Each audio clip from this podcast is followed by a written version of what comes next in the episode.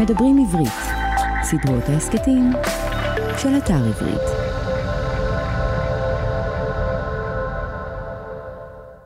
שלום, אתם מאזינים לסדרת ההסכתים כותבים עברית של אתר עברית. סדרה זו היא חלק ממדברים עברית, ערוץ ההסכתים של האתר. מדי פרק נפגוש סופרת או סופר ונדבר על הרצון או הדחף לכתוב, על החיים עצמם ושלל עיסוקים אחרים. והיום אני שמח לארח את הסופרת, המשוררת והעורכת, שרי שביט. היי שרי. אהלן, רפי. נתחיל? שנתחיל. אז כמה פרטים מקורות החיים הארוכים. אה, שרי פרסמה שלושה ספרי פרוזה, ברורי ההפקות, הכל זריז וכישרון דיבור, שיצא לאור לאחרונה, ושני ספרי שירה, ומה יש עוד, וכאב מרחקים. על יצירתה זכתה שרי בפרסים ומענקים רבים, ביניהם פרסי שירה על הדרך, מענק מפעל הפיס לשירה, מענק קרן גולדברג לספרות וקרן רבינוביץ'. היא ערכה מדורי ספרות ואצרה אירועי תרבות רבים. היא עורכת ספרים ותסריטים ומשמשת scout ספרותי עבור חברות הפקה וגופי שידור. השנה היא מונתה לערוך את כתב העת הספרותי מאזניים.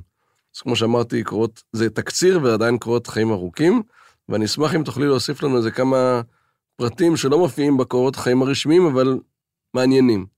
אמ, אז יש לי פחד מאוד מוזר. מאז שאני ילדה אני פוחדת מכפתורים. כלומר, פחד בלתי מוסבר. כפתורים במצעים, כפתורים בבגדים כמובן. אין מצב שכפתור מתקרב אליי. למה? לאלוהים הפתרונים, אני לא יודעת מאיפה זה בא, אבל כשאני מספרת על זה לאנשים, זה פחד נורא מוזר. אנשים מפחדים מגובה, אנשים מפחדים ממקומות סגורים, אנשים מפחדים מנחשים, מג'וקים. אצלי זה הכפתור. Um, עוד דבר אחר שלא כתוב בקורות החיים שלי, אבל אני מרגישה שמאוד התמקצעתי בו, אני מקפלת המון המון כביסה. ואני לא צוחקת, uh, כביסה כמטאפורה ל, לחיי הבית. יש לי שני ילדים קטנים, ומאז שאני אימא, אתה בעצם הורה, כל מי שהורה בימינו, בטח הורים צעירים לילדים קטנים, אתה, אתה הורה ב-300 אחוז משרה. כלומר, אין שום קורלציה בין החיים המקצועיים שלך לכמות האנרגיה שמושקעת בבית. ו... ולמדתי לנהל בית על כל מה שזה אומר, גם על הדברים הטכניים של הכביסה וגם על איך יש מקום לכל היצורים האלה בבית, פשוט uh, להסתדר אחד עם השני mm-hmm. באיזושהי מכניקה שעובדת. אז, uh, אז אני גם אימא, הרבה הרבה אימא. מעניין, האמת שאני חושב שבהורות כביסה זה מוטיב חוזר. גם בשירה, אגב, יש לא מעט שירה ופרוזה על כביסה. אז כן, הרבה פעמים כשאני מדבר עם, אה, עם אנשים על הורות, אז איכשהו כביסה, קיפול כביסה זה דבר שחוזר, ואני מודה שהפתעת אותי עם הכפתורים. נראה לי נושא לפודקאסט בנפרד, אבל זה לא... יכול להיות. לא, כן, לא היום. אה, ובאמת, בוא נדבר קצת על, על הכתיבה. אה, את זוכרת מתי התחלת לכתוב? מתי רצית להתחיל לכתוב? כן. כשהייתי ילדה, הייתי ילדה מאוד קרענית. אמ, אבא שלי עזב את הבית כשהייתי בת שנתיים, אה, אימא שלי חלתה אה, כשהייתי נערה, שנות הילדות שלי היו רצופות משברים. התייתמתי בגיל מאוד מוקדם משני ההורים שלי, ואתה יודע, גדלתי בשנות ה-80, היה ערוץ אחד בטלוויזיה, שבימי שישי לפני הסרט הרביעי היה בו כתובית של נרות שבת.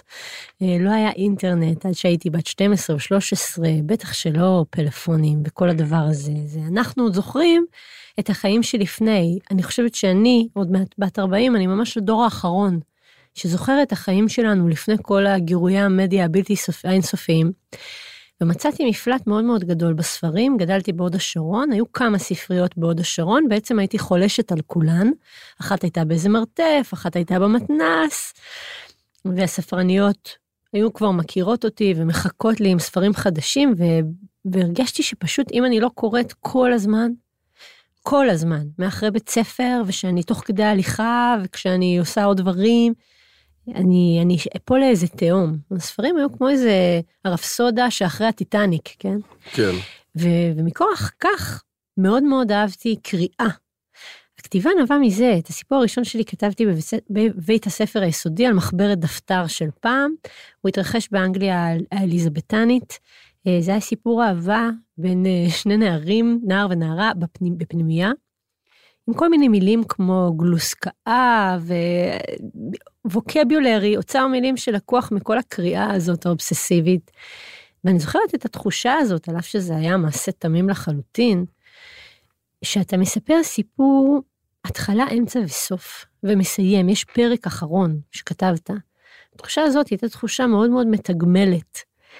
כתבתי כל החיים, והתחלתי לייצר ספרות ממש אה, כשהייתי בשנות ה-20 שלי. אמ, אז בעצם הכתיבה כרוכה בקריאה, וזה נכון גם היום? אצלי תמיד. קודם כל, הכתיבה היא הפרוזק, אוקיי? בוא, פרוזה היא הפרוזק. כלומר, בשבילי כתיבה היא, סליחה, קריאה היא, היא הליך אה, תרפויטי. הקריאה עצמה, עוד לפני שכתבתי מילה.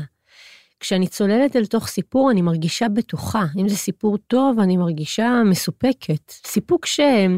שטלוויזיה, או קולנוע, או כל סוג אומנות אחר שאני צורכת ואוהבת, זה לא מגיע לאותה רמה של, אה, של השלמה או איזה זיכוך. הקתרזיס של הקריאה זה משהו שלקחתי מהילדות גם לחיים הבוגרים. ואני מאוד מאוד מחזיקה ממנו אל מול הנפש שלי. אני מרגישה שקריאה מייצבת לי את הראש, מייצבת לי את הלב, במובנים, במובנים העמוקים ביותר. ואני יודעת שיש הרבה אנשים שאוהבים לקרוא, וגם סופרים, שהם לא מרגישים בהכרח את הדבר הזה. אצלי זה, זה מרגיע משהו עמוק, איזו חרדה עמוקה, או, או פחד עמוק מפני האסון שאורב ב, ב, בפינה. אמ, אתה, היום אגב, כשאני... אתה עדיין, את עדיין חיה עם איזושהי, או חיית עם תחושה של אסון אורב בפינה? אני בהליך אה, גמילה מהסיפור הזה, כן? מנסה שהסיפור הזה לא ינהל אותי. אבל אני אדם שעושה המון דברים ברמה המקצועית. ציינת חלק מהם בפתיח שלך, ואני חושבת שהמולטיטאסק הזה והרצון להיות בהרבה הרבה עולמות ולעשות דברים בו זמנית, הוא נובע מנביאה פנימית אה, לא נינוחה, mm-hmm. אה, ש, שבואו ניצור, בואו ניצור איזה יש מאין בשביל ש, ש, לדחות איזה בשורה. אני קצת אישה בורחת מבשורה, אני נגמלת מזה עם השנים, כי היום כבר החיים הם אחרים, אבל כן, אני חושבת שאי אפשר לקחת מאנשים את ה... את צלקות הילדות העמוקות שלהם. אנחנו יושבים אצל פסיכולוגים במשך שנים, כותבים וקוראים ומנסים להיפטר מהדבר שכונן אותנו, אבל למעשה הדבר הזה הוא, הוא שביל מאוד מאוד חזק, הוא כמו איזה חריטה בקווי הכף יד שלנו. אבל אף פעם לא נתת בעצם לעצמך, אה, זאת אומרת, החוויות הקשות והאירועים הקשים אף פעם לא עצרו אותך, נכון? הם אף פעם לא גרמו... הפוך, דלק. דלק. זה, זה לא טריוויאלי, אבל... אני לא יודעת, תסתכל למשל, סתם, לוקחת דוגמה מהתרבות, על המאבק המזרחי, על ארס פואטיקה, אוקיי? התנועה המטורפת שעדי קיסר וחבריה יצרו בתרבות והביאו מקום לכתיבה ושירה ותרבות מזרחית והפכו את זה למיינסטרים. זה מכל זעקה, זה מכאב, זה מתחושת קיפוח, זה ממקום מאוד מאוד משברי. אני חושבת שמשבר טוב, דל, יש לו פוטנציאל דליק לקחת את התרבות קדימה. אני מאוד אוהבת לזהות את המקומות האלה, גם כעורכת, גם כחוקרת ספרות, ולנסות להבין את המנגנון. ועדיין יש פה איזשהו משהו מקבילי במובן הזה שמצד אחד את לא נמנעת מהמשבר, להפך, בתור כותבת וקוראת, את כנראה מעמיקה וחושבת, ו... ועדיין יודעת לקחת את זה ולרתום את זה קדימה וליצור, וכמו שאת אומרת, היצירה היא אולי סוג של בריחה, אבל היא ממש אינסופית במקרה, זאת אומרת, כל הזמן יוצרת. אנחנו אנשים ש, שעובדים בסיפור, אוקיי? אנחנו אנשים שהמקצוע שלנו כך או כך או כך, זה לספר סיפור. בלי קונפליקט אין לך סיפור. בלי דרמה טובה, גם בתוך קומדיה, אין לך סיפור. אתה חייב את המשבר, אתה חייב את הכוחות המנוגדים, אתה חייב את האירוע החד פעמי שיניע לך את העלילה, אתה חייב שדברים יסתבכו כל הזמן. לסבך, לסבך, לסבך, אמר לי פעם מורה לתסריטאות. תסבכו את העלילות שלכם, זה נכון גם לסוגים מסוימים של פרוזה, בטח לפרוזה שהיא, שהיא פופולרית, שהיא מיינסטרימית. אמ, אני מחבבת את המשברים האלו, טוב להם בעבר, אבל הם טובים גם לכתיבה בהווה. וככותבת, כתיבה זה דבר שהוא, זה משהו שהוא בודד? זאת אומרת, זה, זה בעצם תהליך, אה, זה מתאים לאנשים שהם איפשהו בודדים בנפשם? כן, שאלה טובה. אתה יודע, התשובה האובייסית תהיה להגיד שכן. אמ, אנחנו חיים בעידן לגמרי אחר, בעידן של רשתות חברתיות. אני כותבת המון המון ברשתות, בפייסבוק, סיפורים קצרים, מכתמים, טקסטים של 200 מילה על איזה חוויה שקרתה עכשיו. הרבה מהפוסטים האלו הופכים להיות אחר כך ויראליים, מאוד נראים, סיפורים קצרצרים. אז אתה כבר מייצר משהו, לפעמים אתה מייצר אותו מאוד מהר, וטאק, יש איזו תגובה מיידית. בנוגע לפרוזה ושירה, אני הכותבת המושכת בצמות. מה זה אומר? כתבתי משהו, עבדתי עליו, הוא מתבשל אצלי תקופה, אני מיד הולכת לחבריי הסופרים, לאורחות שלי, לקבוצות מיקוד שאגרתי עם השנים, של פשוט אנשים שהם קוראים טובים, ואני שואלת אותם מה הם חשבו. אני חייבת דיאלוג בשביל להתקדם בתוך טקסט. בגלל זה אני מאוד מחבבת עכשיו את עולם הטלוויזיה, כי תסריט הוא, הוא לא דבר בודד. תסריט, יש הרבה ידיים שנוגעות בו כל הזמן. מצד שני, בדידות היא הכרחית לכתיבה. כלומר, בדידות היא, היא גם דלק לכתיבה. אתה חייב להיות נורא נורא לבד, ואני לא מדברת על לבד בחדר עם מקלדת בשקט. לבד במקום מאוד מאוד צלול של איזה סיפור אתה רוצה לספר, ואיזה סיפור אתה ורק אתה יכול לספר. והמקום הזה הוא לבד, אבל זה לא לבד מאיים, כי ברגע שיש טקסט, יש מוצר, אני שמה מירכאות כפולות, והמוצר הזה יכול להשתפר אם עוד אנשים יקראו אותו ויגידו מה הם חושבים עליו. דיאלוג עם אורחים ועם קולגות, בשבילי הוא מפריע את הכתיבה ולא הפוך. וכאן גם באמת נכנס העניין הזה שכשבאמת כתיבה זה משהו שהוא מאוד אישי, ואת יושבת וכותבת לבד, ונעזרת באורחים וחברים, אבל אז בסוף הספר רואה אור.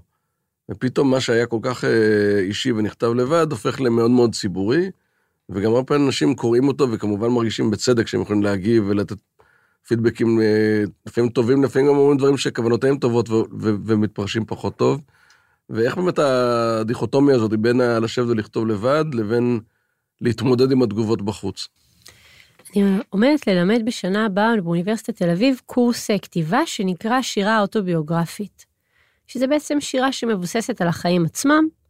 עכשיו, משוררים ידעו מיד ש, שהקורס הזה הוא כמו איזה אשליה, כי שירה היא 95% מהזמן שלה היא אוטוביוגרפית לחלוטין. זה קרה לך, וגם אם זה לא קרה לך וכתבת על זה אחד לאחד, רגשית, זאת החוויה שחווית. ואני גם משוררת, אני באה מהעולם של השירה, כך שהחשיפה היא לא זרה לי, היא חלק מתהליך העבודה שלי, חלק מחומרי הגלם שלי. Uh, התרגלתי אליה, התרגלתי לכתוב מה באמת קרה לי, לפחות בפורמט של השירה, ו- ושאנשים קוראים את זה. עכשיו, בשנים האחרונות רצה הגורל, ושירה היא מאוד פופולרית בארץ, אפילו יותר מפרוזה, גם כי הרשתות החברתיות נותנות לה מקום, גם כי היא קצרה, ואנשים היום יותר חסרי סבלנות מפעם לקריאת טקסטים ארוכים, מאלף סיבות. אני מניחה שיר שלי ברשת על דבר שקרה לי, ולא סתם שהוא קרה לי, הוא גם כואב לי עדיין, כן? בואו נגדיל את החשיפה, או שאני יוצאת בו לא טוב, כן? כלומר, אתה מסיר את הלוט מעל האגו שלך וכותב על המקומות הכי פגיעים ורגישים שלך, ופתאום יש לייקים ותגובות, כלומר, יש את הדבר הזה. התרגלתי לחוויה הזאת, היא חוויה מוזרה, היא חוויה שהולכת כנגד uh, מנגנוני ההגנה של הנפש, אבל ברגע שצולחים אותה, מבינים שאין הרבה מה לפחד. Um, תגובות, אתה יודע, אני כל כך הרבה שנים ב, בתוך העולם הזה של הספרות, כבר ראיתי הכל. ראיתי ספרים, לא שלי, של אחרים, שיורדים עליהם ירידות רמות, מבקרי העל, ושמכרו אחר כך 300 אלף עותקים והפכו לספרים חובקי עולם. ראיתי הפוך, ספרים שאני חשבתי שהם מזהירים וגם העלו אותם על נס, והסופרים האלו פשוט נעלמו והפסיקו לכתוב כי הספרים לא, לא מילאו, לא עשו את העבודה מבחינתם. תגובות לכאן ולכאן תמיד יהיו. אצלי המצפנים הם לא בחוץ. זה יכול באותו רגע מאוד לערער אותי או להרגיש לא נעים, אבל זה עובר אחרי יממה. המצפנים האמיתיים שלי זה, זה האורחים שאני עובדת איתם, אורחות ואורחים, בעיקר אורחות. גם באופן מקצועי לאורך השנים כשערכתי ספרים ולמדתי מהם את מלאכת העריכה, ובטח ובטח כשמדובר על היצירה שלי, עם uh, העורכת שלי, וזה קרה לי פעם, אני אגיש לה כתב יד והיא תגיד לי, זה ספר לא מספיק טוב, זה לא, זה לא מתרומם. אחרי שנעבוד עליו וננסה אותו, אני אקשיב לה. היא תגן עליי מלפרסם ספר בינוני, למשל. אם אחר כך אני אפרסם ספר שבעיניי עשיתי הכי טוב שאפשר, ואנשים בחוץ יחשבו שהוא בינוני ולא לא יקנו אותו, לא יקראו אותו, ישנאו אותו, אז, אז זה כבר לא בשליטתי. אבל uh, למזלי זה, זה גם בינתיים לא קרה לי. אני לא אדם מאוד יצרני, אני לא סופרת כזאתי שעד גיל 40 פרסמה מיליון ספרים, זה נשמע אולי שכן, זה נשמע כאילו הרבה, אבל כישרון דיבור הוא פואמה, הוא פואמה נרטיבית, הוא ספר מאוד קצר. הספרים האחרים שלי היו שני ספרי שירה, ואת שני ספרי הפרוזה הראשונים שלי פרסמתי שהייתי כל כך צעירה שאני כבר לא זוכרת מי כתבה אותם. אז מבחינתי אני עכשיו במובנים רבים רק מתחילה. נראה מה יהיה. יפה. ובעצם מה שאת אמרת על שירה, זה, את בעצם אומרת ששירה זה סוג של שקיפות. זאת אומרת, אם בפרוזה יכול אדם להגיד כתור סופר, זה בסך הכל כתבתי סיפור שהוא דמיוני לחלוטין ומומצא, ובסך הכל סיפרתי, סיפרתי לכם סיפור, זאת אומרת שלפחות מבחינתך בשירה יש הרבה יותר שקיפות, ואת שמה את עצמך... היא לא רק שקיפות, היא שקיפות עורפית. היא כזה שלוקחת מחט ממי השפיר, מכניסה למעבדה ובודקת מה לא בסדר עם העובר, כן? היא פולשנית, שירה יכולה להיות מאוד מאוד... כשהיא עובדת, היא למעמקי מעמקי הנפש.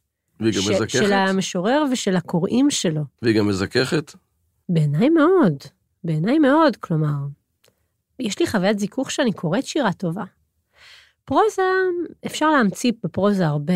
ויש סופרים שכותבים רק על עצמם, יש סופרים שכותבים ממש לא על עצמם, לפחות לא במובן העלילתי. אמ, נורית זרחי פעם אמרה לי, זה תמיד אותו סיפור שאנחנו כותבים. למדתי אצלה באוניברסיטה, והיא אמרה לי, לא משנה מה אני כותבת, והיא כתבה, אתה יודע, מאות של ספרים, היא יצירות מופת לילדים, שירה, פרוזה, רומנים, ממוארים, היא, היא באמת, היא מעיין אינסופי של טקסטים, היא לאה גולדברג של זמננו, ולא פחות לטעמי, והיא אומרת שהיא תמיד כותבת את אותו סיפור. אמ, אז מתי את מתיישבת, שזה סוג של התמודדות במובן הזה שאת מוצאת את עצמך לפעמים כותבת שיר כשאת צריכה להתמודד עם משהו? זאת אומרת, איך את כותבת... כן, אני, אני כותבת שיר לא כשאני מחליטה, אני כותבת שיר כשהשיר מחליט עליי. גם את כישרון דיבור, הספר הזה, אה, שהוא בסופו של דבר פרוזה, למרות שהוא מין יצור היברידי כזה, שהוא גם שירה וגם פרוזה, ספר קצר, כתבתי כי הוא בא אליי. כלומר, הרגשתי ככה, לפחות בחוויית הכתיבה, שמגיע אליי סיפור ואין לי אלא לשבת ולכתוב אותו. זה נהיה דחוף כזה, כאילו אתה מבטל דברים, אתה לא עונה לטלפונים, אתה דוחה משימות חשובות של העבודה לאחר כך, כי פתאום הטקסט הזה הוא פרץ שאתה לא יכול לעצור אותו. אם תעצור אותו, אלוהים ישמור מה יקרה לך בגוף, כזה. ממש חוויה גופנית. אה, אז, אז זה בעולם השירה. פרוזה היא באה אחרת. על פרוזה אני חושבת, יש לי גרעין של רעיון, אני מפתחת אותו, אני יכולה לכתוב המון המון טיוטות, המון המון סינופסיסים, המון רעיונות, לכתוב תקופות ארוכות, ואז לעזוב אותו למשך חודשים, את כתב היד. עם פרוזה יש לי מערכת יחסים אה, כמו זוגיות כזה ארוכת שנים. שירה היא סטוצים. ובאמת שקראתי את uh, כישרון דיבור, מאוד מאוד נהניתי. Uh, זה שילוב בין סיפור לבין גם שירה בעיניי. אה, ואני זוכר שהיה לי פעם, אה, עורך שאמר לי פעם, אמר לי, כשאתה כותב פרוזה, אל תנסה שכל משפט יהיה מאוד משמעותי, כי זה כבר הופך להיות שירה וזה מעמיס על הקורא, אבל פה מצאתי את עצמי ממש מרגיש שיש חשיבות כמעט לכל, אה, לכל משפט, והיה לי קל מאוד למרקר הרבה מאוד משפטים שאהבתי. ובאמת, איך זה בא לעולם? איך כישרון דיבור בא, בא לעולם? דיברת מאוד בחוכמה עכשיו על להעמיס על הקורא, דבר שהעורך שלך ככה נתן לך טיפ לכתיבה, לא להעמיס על הקורא. בגלל שאני עובדת בספרים הרבה זמן, ועבדתי גם בהוצאת ספרים, וערכתי מחלקה ספרותית, בשלב מסוים, אני עצמי, הספרותית, כלומר שאין לי עולם אחר פרט לספרות, הרגשתי שאני מתעייפת מעוד כתב יד של 80 אלף מילה. קוראים לזה שחיקה, שחיקה מקצועית. וכשרציתי אני לכתוב את, ה, את הסיפור הזה ספציפית, שהרגשתי שיש לי רעיון כל כך חזק לאיזה סיפור אהבה בלתי אפשרי כזה, מלא בסיכונים, מלא במסקנות, מלא בבלגן אירוטי, אמרתי, אני לא כותבת עכשיו טקסט של 80 אלף מילה. אני עם עצמי לא אכיל את האורחים האלה, אני צריכה נשימות קצרות. אני חושבת שהעידן בו אנו חיים, המיידיות, הפושים, הרשתות, הוואטסאפ, הטלגרם, הטוויטר, הדבר הזה אולי גם כיוון אותי באופן מודע או לא מודע לכתוב קצרות ולדייק במילים. שירה מאוד מלמדת אותך את זה גם. לומר הרבה מאוד, לומר חיים שלמים בשבע שורות. זה, זה, זוהי שירה. לא תמיד היא שבע שורות, אבל היא נושאת עליה המון משקל, כמה שפחות יותר טוב. בעריכה של שירה א'-ב' זה שככל שתמחוק השיר יהיה יותר טוב, זה אין טעויות פה בכלל. וזה עובד. Um, התחלתי לכתוב שיר כשהתחלתי לכתוב את כישרון דיבור, um, ותוך כדי השיר התארך והתארך ונהיה מאוד עלילתי. ניגשתי לליאת קפלן, היא עורכת השירה שלי, פרסמתי אצלה בסדרת כבר בהוצאת אה, מוסד ביאליק, סדרה שהיא עורכת למשך שנים, ספר שירה בשם כאב מרחקים, שעבדנו עליו הרבה ביחד. באותה תקופה פשוט הבאתי גם את היצור הזה. והיא מאוד אהבה אותו ונתנה לי המון המון הערות עריכה לגביו והצעות לשכתובים. ותוך כדי שעבדנו, היא אמרה לי, תשמעי, בכל פגישת עריכה את ככה מביאה עוד חלק ועוד חלק ועוד חלק, זה נהיה כבר סיפור, אולי תלכי לאיזה עורך פרוזה או עורכת פרוזה. זה מה שעשיתי, ניגשתי להילה בלום. הילה בלום, אה, סופרת, זוכת פרס ספיר ועורכת אה, מחוננת. פגשתי אותה באיזו השקה ספרותית אחרי שלא ראיתי אותה שנים, על אף שערכה את ספרי הראשון לפני 100 שנה. אמרתי לה, הילה, אני כותבת משהו, אני עובדת עם ליאת, ואני לא יודעת, כן יודעת. ליאת הייתה המורה של אה, הילה בתיכון. היא אמרה לי, מה ליאת אומרת? עורכת השירה.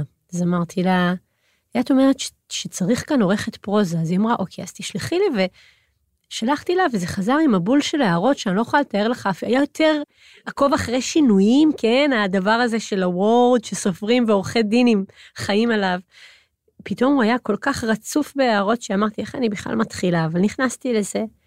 אז יצא מיקס כזה, מיקס של שירה ופרוזה.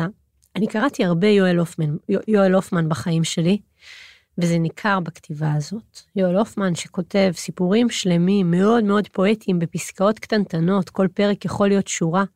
אצלו, והוא לא היחיד, בז'אנר ההיברידי, ולא כן. נלחמתי בזה. לא ניסיתי להפוך את היצור לשיר, ולא ניסיתי להפוך אותו לרומן עב כרס, עבדתי עם מה שיש והשתדלתי לעשות אותו אסתטי ככל שאני יכולה.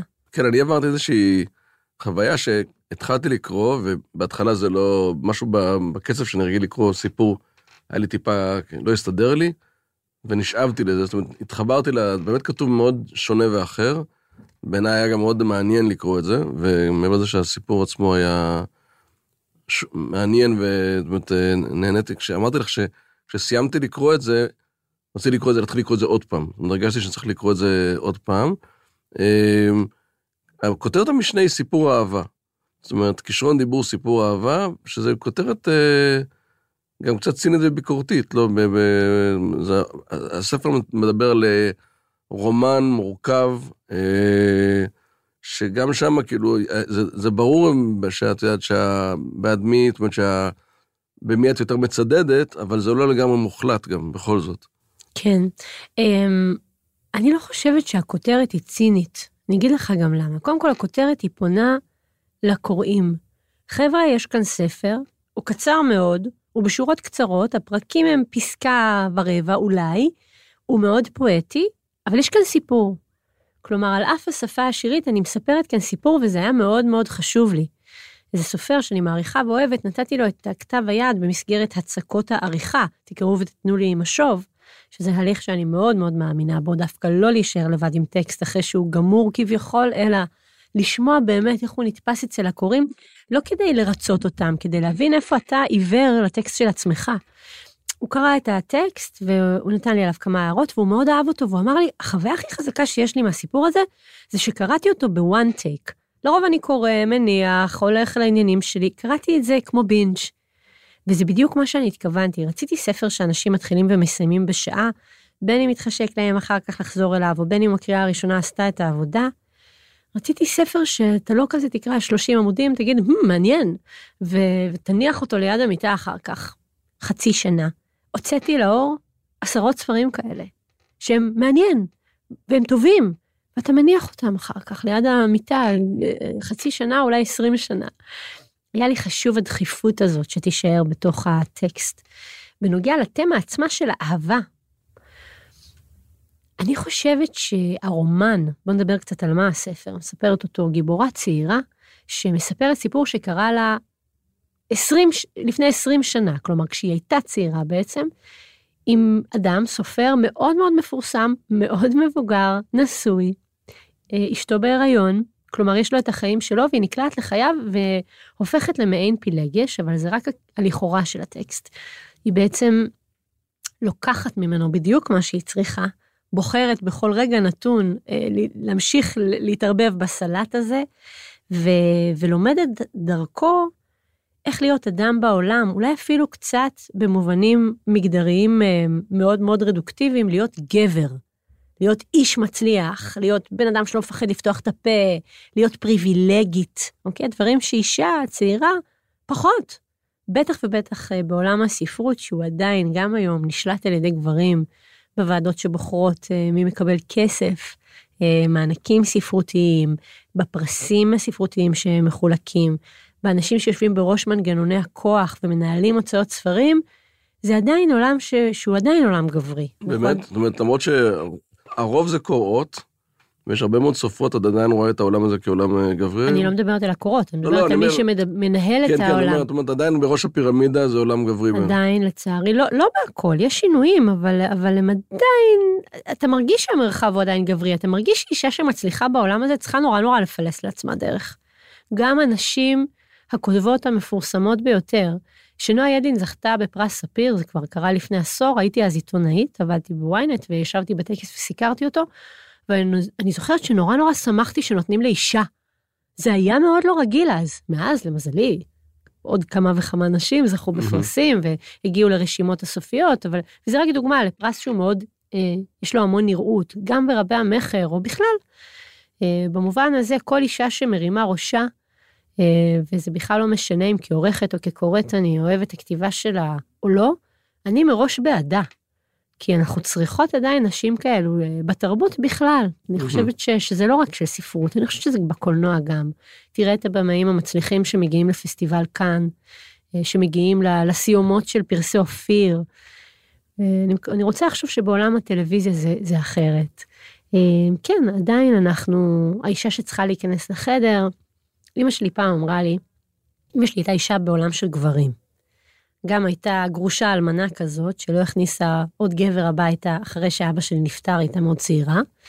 גם הייתה קרייריסטית, עבדה, ב, הייתה עובדת מדינה במין גוף כזה שכולו היה גברים והיא ניהלה שם מחלקה, זה היה מאוד מאוד חריג. והיא אמרה לי, כשאת נכנסת לחדר, מעבר לזה שאת צריכה לפתוח את הפה ולהגיד מי את כדי שישמעו אותך, אל תהיי הכי יפה בחדר. לא משנה איך את נראית בהכרח, כשאת פותחת את הפה תהיי הכי יפה. כששומעים אותך מבינים מי את. היא בטח אמרה את זה במילים קצת אחרות, אני כבר לא זוכרת, זה היה לפני איזה 30 שנה או 20 ומשהו שנה, אבל אני, אני זוכרת את המסר. שהיא אמרה לי, את רוצה כוח, תדעי איך לדבר עם אנשים. ו- והדבר הזה הוא נורא נורא דומיננטי בחיים שלי. שים לב, לספר שלי קוראים כישרון דיבור, mm-hmm. לא כישרון כתיבה, כן. או קריאה, או כל דבר אחר. איך לדבר, איך לנכוח בעולם. את חושבת שיש שינוי? זאת אומרת, מרגישה את ה... שכן מרגישים בכל זאת שינוי שקורה ב... בעולם הספרות, בכלל בתרבות בהחלט, הישראלית. בהחלט, אני, אני רוצה לציין פה כמה נשים שאני עוקבת אחר אה, כתיבתן ואחרי פועלן.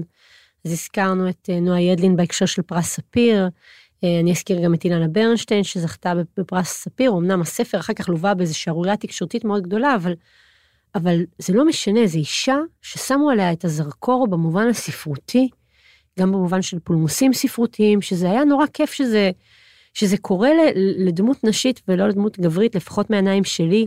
עדי קיסר שציינתי את ארס פואטיקה, מאיה טבת דיין שהיא משוררת, שהיא משוררת מאוד פופולרית, אבל היא לא הסתפקה רק בזה, היא עכשיו אה, היא בעצם נושאת קול חדש, שמטרתו הוא לספר סיפור חדש על נרטיב נשי, לא רק בתרבות, בחיים בכלל. איך תופסים נשים במודעה של קסטרו בפרסומת, איך תופסים נשים בפרסומת למתנס בעיריית גבעתיים שמוכרים חוגים לנשים, איך תופסים נשים בתרבות הבוטוקס והביוטי, שהן מחויבות היום אה, להיפרד מכל האלמנטים של הזקנה, והיא עושה עם זה עבודה מאוד מאוד יפה ברשתות וגם בשירה שלה, ואני, מבחינתי זה, תשמע, יש לי ילדה, היא בת ארבע. היא עוד שנייה תהיה בגיל שלי, כי ילדים גדלים נורא מהר.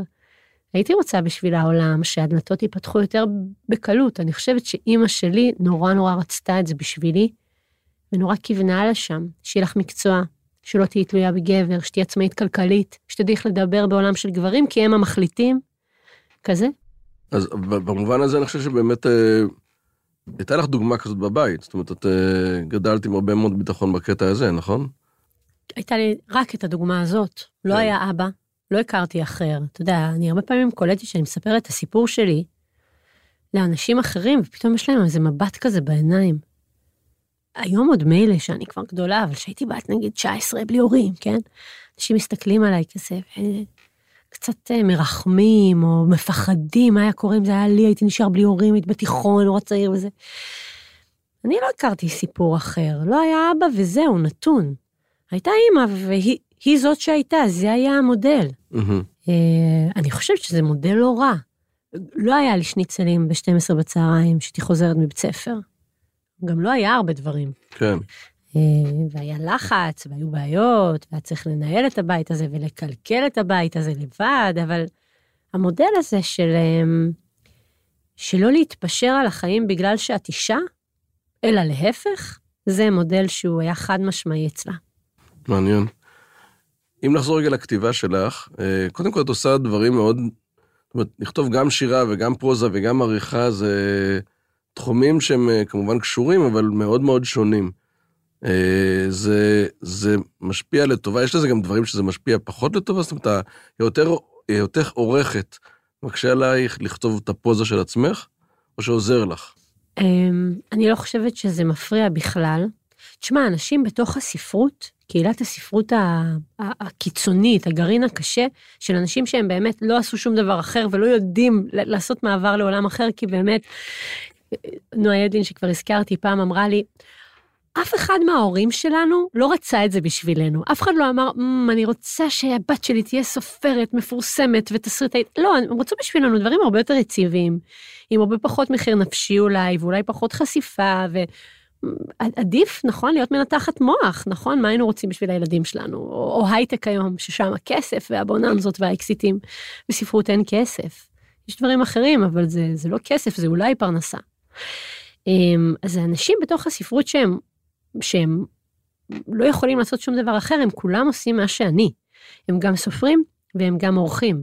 הם גם עיתונאים והם גם כותבים ספרים. הם גם מבקרים והם גם מתרגמים. כן. הם גם מלמדים באוניברסיטה. זה העולם, וזה ככה בכל העולם. כלומר, זה, זה גם באירופה זה מאוד ככה. אתה תראה, באיטליה למשל, כמעט כל הסופרים הם איכשהו חברי אקדמיה גם, בין אם כמורים לכתיבה יוצרת ובין אם כחוקרים, זה, זה המהלכים הטבעיים. Mm-hmm.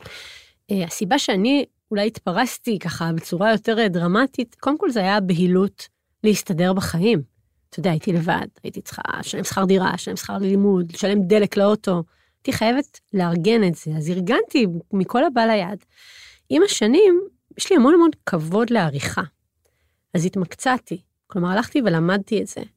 הרבה סופרים אה, מגיעים לעריכה מפאת אה, צורך כלכלי, והרבה אורחים מגיעים לעריכה ספרותית, או הגיעו פעם לפחות מהעיתונות. גם עשיתי את הדבר הזה, אבל גם הלכתי ולמדתי עריכה באוניברסיטה, וגם היו לי אורחים מנטורים שישבתי עליהם כשוליה ככה, כמו איזה איש קטן של פינוקיו על הכתף, וראיתי מה הם עושים. זה מאוד מאוד עזר לי. באשר לכתיבה שלי זה אף פעם לא הפריע, אני רוצה לחשוב שאולי זה עוזר. אני מהמחמירים עם עצמי. Mm-hmm. אני לעולם לא אתאהב בטקסט שלי ואגיד, איזה יפה יצא לי, על השכבה הראשונה או השש עשרה, אני תמיד אחפור בו ואחפור בו, אצטרך עוד פידבקים בשביל להבין מה עובד ומה לא עובד. אמ, סטיבן קינג כותב בעל הכתיבה, כותב, מקדיש את הספר שלו, את ממואר בעצם, ממואר ספרותי שהוא כתב גם על החיים שלו וגם על איך הוא נהיה, איך הוא הפך לסופר, עם המון עצות פרקטיות אגב, מאוד כדאי לקרוא את הספר הזה. הוא מקדיש את הספר לעורך שלו והוא כותב, לכתוב זה דבר אנושי, לערוך זה דבר אלוהי. אני מאוד כן, מסכימה עם זה. כן, אני חושב שמי שכותב יודע כמה חשוב להעריך את ה...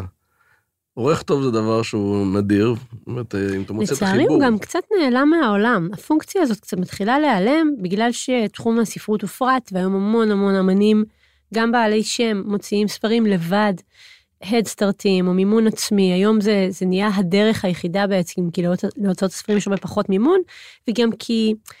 ספר זה הוצאה כלכלית, אבל זו הוצאה כלכלית שכמעט כל אחד יכול לעמוד בה, ולפעמים אפילו מחזירה את ההשקעה של עצמה די מהר.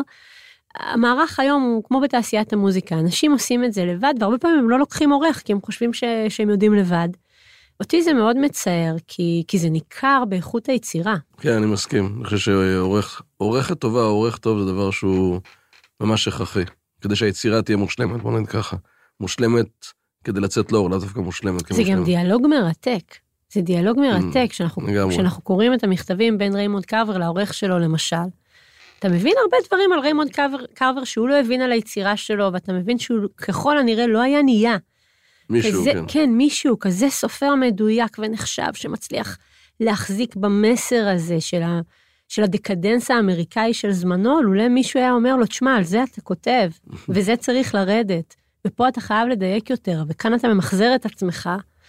כן, אה, העורכת הראשית שלי, אה, עינת ניב, כתבה איזשהו משהו על הספר שכתבתי, שרק כשהיא אמרה אותו, באיזשהו מקום הבנתי על מה כתבתי. זה היה בזה איזושהי מין ראייה מאוד מפוקחת שקשה לי... דוקטור, אה, דוקטור סמדר שיפמן היא הייתה חוקרת באקדמיה, בין השאר היא חקרה את פוקנר ועוד המון המון סופרים עבריים, היא כבר לא בחיים, היא, היא נפטרה מקורונה במהלך המגפה בגיל די צעיר, מאוד אהבתי אותה, הייתה מורה שלי. אה, היא תמיד אמרה שהספרים הרבה הרבה יותר חכמים ממי שכתב אותם. טוב, נעבור לאיזשהו שאלון קצר, יאללה, קצת יותר... אה, אז ככה, בוקר או ערב? בוקר, בערב אני עייפה, מקבלת כביסה. טלנובלה או מתח? גם וגם, וואי, טלנובלה זה החיים ומתח זה גם. כתיבה או עריכה? שאלה קשה. אני שם לב שאצלך זה הרבה גם וגם, דרך אגב. נכון, זו שאלה קשה, אני צריכה לחשוב על זה. עבודה או חופשה? עבודה, ג'אנק פוד או גורמה?